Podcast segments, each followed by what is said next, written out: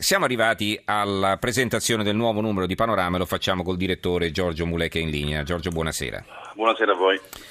Eh, collegato al titolo che leggerò tra poco, ce n'è un altro, c'è un, cor- c'è un, corsivo di taglio basso del tempo del quale do lettura al lavoro, 158 giorni per pagare le tasse, italiani oltre la media dei paesi europei, peggio soltanto i francesi, tartassati. E insomma, eh, la copertina di Panorama, pago l'85% di tasse, vi sembra giusto? Avete intervistato eh, un eh, signore Fabrizio Castoldi che ha un'impresa che produce trattori. Allora, che cosa vi ha raccontato? Ma Fabrizio Castoldi non è intanto un piccolo imprenditore o un artigiano, è un uh, imprenditore che ha un'azienda che dà lavoro peraltro a 700 persone e quindi diciamo non è l'ultimo arrivato e non si raccapezzava di come e di quanto soprattutto pagava di tasse. Allora non avendo ris- avuto risposte neppure da chi avrebbe dovuto darglieli ha fatto di necessità virtù, cioè ha calcolato quanto ha pagato negli ultimi anni, negli ultimi otto anni in media. Insomma è una cifra folle ma che lui documenta cifra per cifra, è arrivato al 70% di tasse che peraltro crescono fino al oltre l'80%, addirittura all'85% in alcuni momenti. Ed è, è tragico il calcolo che fa Cassoldi, è tragico perché è reale e perché smentisce clamorosamente tutte le eh, classifiche, tutte le cronologie che abbiamo in Italia all'estero. Cioè noi pensiamo in Italia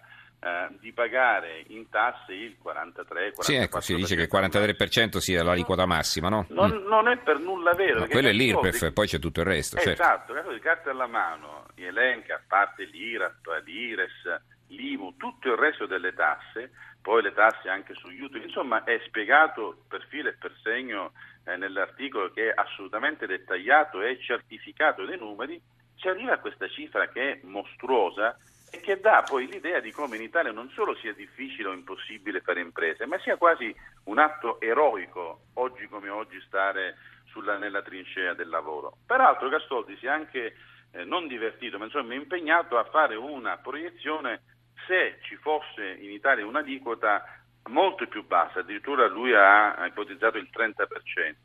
Ma insomma lui ha fatto calcolo alla mano, lui attualmente eh, versa oltre 2 milioni e 200 mila euro di tasse, che è il 70%, con l'aliquota al 30%, mm. addirittura lo Stato guadagnerebbe di più. Perché? Perché come dice Castoldi e spiega, lui eh, grazie ai fondi non versati in tasse potrebbe assumere nuove persone e potrebbe ovviamente risparmiare anche sulla cassa integrazione e quindi alla fine lo Stato invece dei 2 milioni e 2 incasserebbe ben un milione in più, cioè 3 milioni e 2. Ora tutto ciò sembra di una semplicità così banale che ci si chiede ma perché in Italia non si fa? E continuiamo invece ad arrovellarci con meccanismi non solo di calcolo astrusi e complicati. Cioè, io adesso dovremmo comprare, quasi tutti, per chi non ha la fortuna di avere un commercialista, un libro che ci spieghi come saldare il conto della Tasi che scade il 16 dicembre, dopo aver versato l'acconto eh, due mesi fa. Non è mhm. normale che eh, un paese che si dice eh, industrializzato e che si vanta di essere nel G8 abbia ancora un sistema fiscale non solo eh, così vessatorio, ma anche complicato. Quindi è mhm. un disincentivo a essere amici. Poi adesso dall'anno prossimo arriverà il 730 a casa precompilato e spiegavano i commercialisti, io sono rimasto anche meravigliato che, che per loro sarà un aggravio di lavoro perché poi certo. quando arriverà questo 730 precompilato chi vuole inserire deduzioni eccetera esatto. dovrà farlo da solo e sarà ancora molto più difficile. esatto, capisci? Perché che... come fai a smentire una cosa che ti arriva già scritta, bella e stampata, insomma, ci vuole anche una certa forza d'urto per poterla imporre, no? No, mm. ci vogliono spalle larghe, poi eh, eh, non tutti hanno la, il privilegio, la capacità di poter A, avere del tempo a disposizione, B, soprattutto avere anche soldi per pagare chi ti calcola la tassi, chi ti calcola l'IMU, uh-huh. chi mhm. ti calcola poi le detrazioni, chi ti dice se il tuo reddito ti dà diritto a certe altre sanzioni. Cioè, al netto del fatto che i patronati, i CAF, che peraltro adesso verranno anche lì eh, colpiti, possono dare una mano, la, non è la sensazione, la, la storia di copertina di questo numero lo dimostra in maniera plastica, è proprio lo smarrimento totale davanti a uno Stato che bastona soltanto, ma peraltro senza poi darti quei servizi che ci si aspetterebbe da un da un carico fiscale che non esiste al mondo, perché pagare l'85% fiscale supera il concetto della rapina ed è proprio del uh, defraudamento di un'impresa. Mm-hmm. Eh, quali sono gli altri servizi eh, più interessanti, le altre inchieste più importanti che avete all'interno? Insomma, mi costringe a fare giustamente una sintesi, però ovviamente adesso sì, certo. Andiamo per pillole. Mm.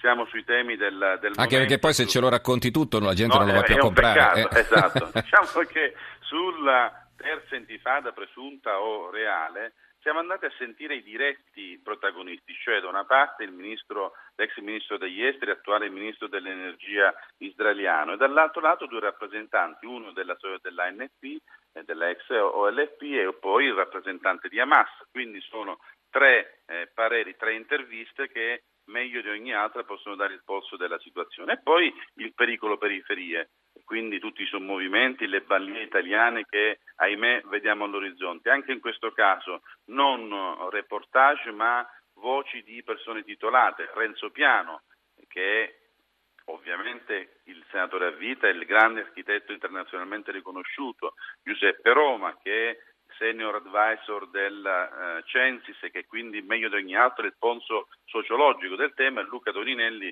che è un insegnante, uno scrittore che ci dice perché famiglie e scuole in questi quartieri sono oramai emarginati. Poi ovviamente parliamo sempre legato a un tema di cui si parla poco ma che intriga molto, cioè gli UFO di Putin, questi misteriosi satelliti russi che pare siano, eh, siano stati lanciati per spiare come tempi della della guerra fredda. Poi vi parliamo del, eh, del ritorno al futuro con le tecnologie, le guerre stellari che ci faranno e poi un tema un po' più leggero ma anche qui di, di, sempre di attualità, l'amore in ufficio, due cuori una scrivania, come in Italia le ultime statistiche ci dicono che il 70% addirittura dei dipendenti italiani ha sperimentato almeno una volta nella vita un flirt con una collega di lavoro. Eh, quindi insomma, facciamoci tutti l'esame di coscienza. Eh, esatto. Benissimo, sto scherzando. Sto scherzando, va bene. Allora, grazie a Giorgio Mulè, direttore di Panorama. Ricordo la copertina, pago l'85% di tasse. Vi sembra giusto? E Fabrizio Castoldi un'impresa che produce trattori, ha messo in fila l'incredibile elenco di balzelli imposti alla sua azienda, cifra alla mano, rilancia con l'aliquota al 30%, assumerei e lo Stato guadagnerebbe di più. La copertina di Panorama. Grazie al direttore Giorgio Mulè. Grazie a voi, buonanotte. Buonanotte.